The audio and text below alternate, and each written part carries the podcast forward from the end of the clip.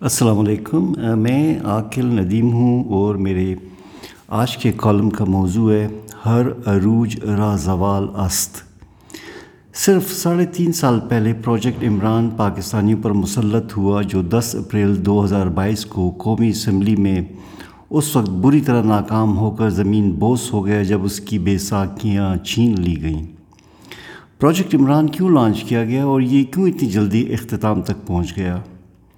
جمہوریت سے بیزار اسٹیبلشمنٹ کو ہمیشہ اس نظام حکومت کی وجہ سے اپنے اثر و رسوخ میں کمی اور مفادات کا نقصان نظر آیا۔ دس سال کی بلا شرکت غیر مشرف حکومت کے بعد اسٹیبلشمنٹ کو نئی اور جاندار جمہوری قوتوں سے اپنی طاقت میں کمی دکھائی دینے لگی۔ میسا کی جمہوریت کے بعد دونوں بڑی سیاسی قوتوں نے جمہوریت کے استحکام کی خاطر غیر جمہوری قوتوں کے ساتھ مل کر جمہوریت کو غیر مستحکم کرنے سے انکار کیا تو ان غیر جمہوری قوتوں نے اس صورتحال کا مقابلہ کرنے کے لیے پروجیکٹ عمران کی ابتدا کی اور اسے ہر قسم کی سیاسی، انتظامی اور مالی مدد کا انتظام کیا۔ اس دوران سیاسی طور پر تاثر پیدا کیا گیا کہ پاکستان میں موجودہ تمام سیاسی قوتیں بدعنوان ہیں اور عمران خان کو بظاہر ایک ایماندار اور محب وطن رہنما کے طور پر عوام کے سامنے پیش کیا گیا اور اس مقصد کے لیے ابلاغ عامہ کا بے دریغ استعمال کیا گیا۔ اس بے تحاشا مدد کے باوجود پروجیکٹ عمران دو ہزار تیرہ کے انتخابات میں کامیاب نہ ہو سکا تو جمہوری قوتوں کو غیر مستحکم کرنے کے لیے پینتیس پنکچر جیسے جھوٹ گھڑے گئے۔ اور جائز اور منصفانہ انتخابات کے بعد اقتدار میں آنے والی حکومت کو دھرنوں کا نشانہ بنایا گیا۔ پاناما جیسے اسکینڈل نکالے گئے اور ان کا استعمال کرتے ہوئے سب سے بڑی سیاسی پارٹی کے رہنماؤں کو عدالتی جبر کے ذریعے سیاسی عمل سے نکالنے کا انتظام کیا گیا۔ ایک عام تاثر کے مطابق دو ہزار اٹھارہ کے انتخابات میں کسی قسم کا بھی خطرہ نہ لیتے ہوئے پورے انتخابی نظام کے عمل کو مبینہ طور پر یرغمال بنا کے اور آر ٹی ایس نظام کو بٹھا کر پروجیکٹ عمران کی کامیابی کا اہتمام کیا گیا۔ اسے مزید کسی سیاسی مشکل سے بچانے کے لیے کچھ علاقائی جماعتوں کے بازو مروڑ کر انہیں زبردستی اس پروجیکٹ کا حصہ بننے پر مجبور کیا گیا، جس کی گواہی بعد میں مسلم لیگ کاف کے چودھری پروید الہی نے بھی دی۔ اتنی بڑی پلاننگ کے بعد تو اس منصوبے کو کامیاب ترین ہونا چاہیے تھا، مگر سیاسی بصیرت سے آری منتظمین کو دہائیوں کے تجربے کے باوجود اب تک سمجھ نہیں آئی کہ سیاسی مسائل اور ان کے حل انجینئرنگ سے درست نہیں کیے جا سکتے۔ عوام کی امنگوں کے برعکس سیاسی قیادت کچھ دیر تک ہی آگے جا سکتی ہے، مگر مکمل کامیابی اسے کبھی نصیب نہیں ہوتی۔ مانگے تانگے کی حکومت کی عمر کبھی بھی طویل نہیں ہو سکتی۔ پروجیکٹ عمران کی اس بنیادی ساختی خرابی کے باوجود، اس کی ناکامی کی بڑی وجہ عمران خان کی گورننس کی ناکامی اور طرز حکومت تھا۔ ملک کے سب سے بڑے صوبے پر ایک طفل مکتب کو مسلط کر کے اسے وسیم اکرم پلس کا نام دیا گیا۔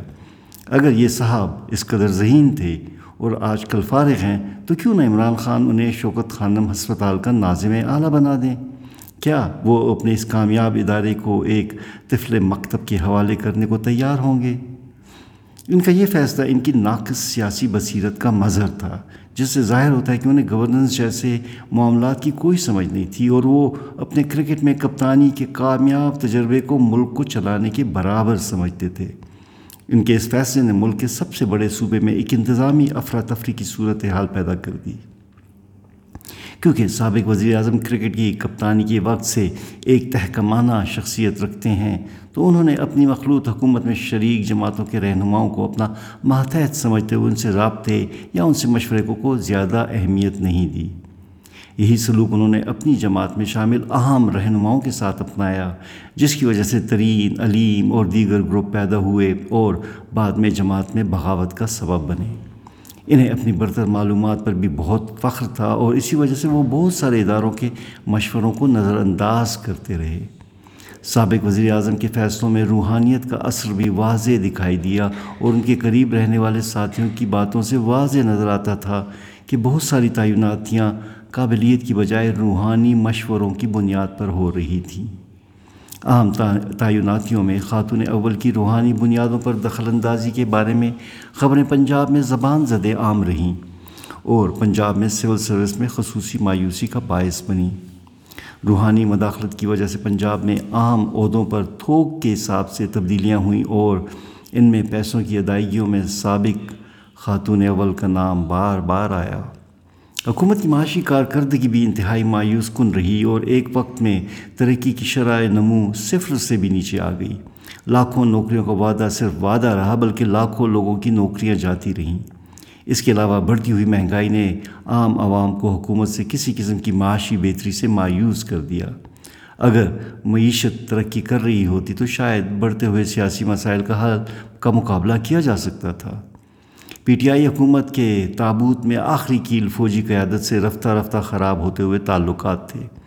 D G I S I کی تعیناتی کے سلسلے میں فوجی قیادت سے عوامی سطح پر سابق وزیر اعظم کا اپنے اختلافات کا اظہار کرنا ایک بچگانہ قدم تھا، جس نے آخر کار طاقت کے دو ماخذات کے راستے جدا کر دیے۔ پروجیکٹ عمران کی ناکامی میں ہمارے سیاستدانوں اور اداروں کے لیے بہت سے سبق پنہا ہیں۔ اداروں کے بل بوتے پر پیدا کیے گئے سیاستدان آخر کار آزادی سے سیاسی فیصلے خود کرنا چاہتے ہیں، جس کی وجہ سے ان کے راستے اداروں سے جدا ہو جاتے ہیں اور ملک دوبارہ سے سیاسی بحرانوں میں مبتلا ہو جاتا ہے۔ کیونکہ اب تقریباً تمام سیاسی قوتوں نے اسٹیبلشمنٹ سے اچھے تعلقات اور علیحدگی کا تجربہ کر لیا ہے۔ تو ضروری ہے کہ میسا کی جمہوریت کے تحت وہ یہ عہد کریں کہ مستقبل میں وہ اداروں سے نہ مدد مانگیں گے اور نہ ہی ایک دوسرے کو سیاسی نقصان پہنچانے کے لیے ان سے مل کر ساز باز کریں گے۔ اب جبکہ پی ٹی آئی بیساکھیوں اور سہاروں کے بغیر ہے، تو امید ہے کہ ایک اصلی عوامی پارٹی کے طور پر ملکی سیاست میں اپنا مقام بنا سکے گی۔ اسٹیبلشمنٹ کو بھی اب سیاسی انجینئرنگ کی دکان بند کر دینی چاہیے، کیونکہ آخر میں ان کی تمام پیداواریں ملکی سیاست میں اپنا مقام بنانے کے لیے آزادانہ سوچ اختیار کرنے لگتی ہیں۔ شکریہ، خدا حافظ۔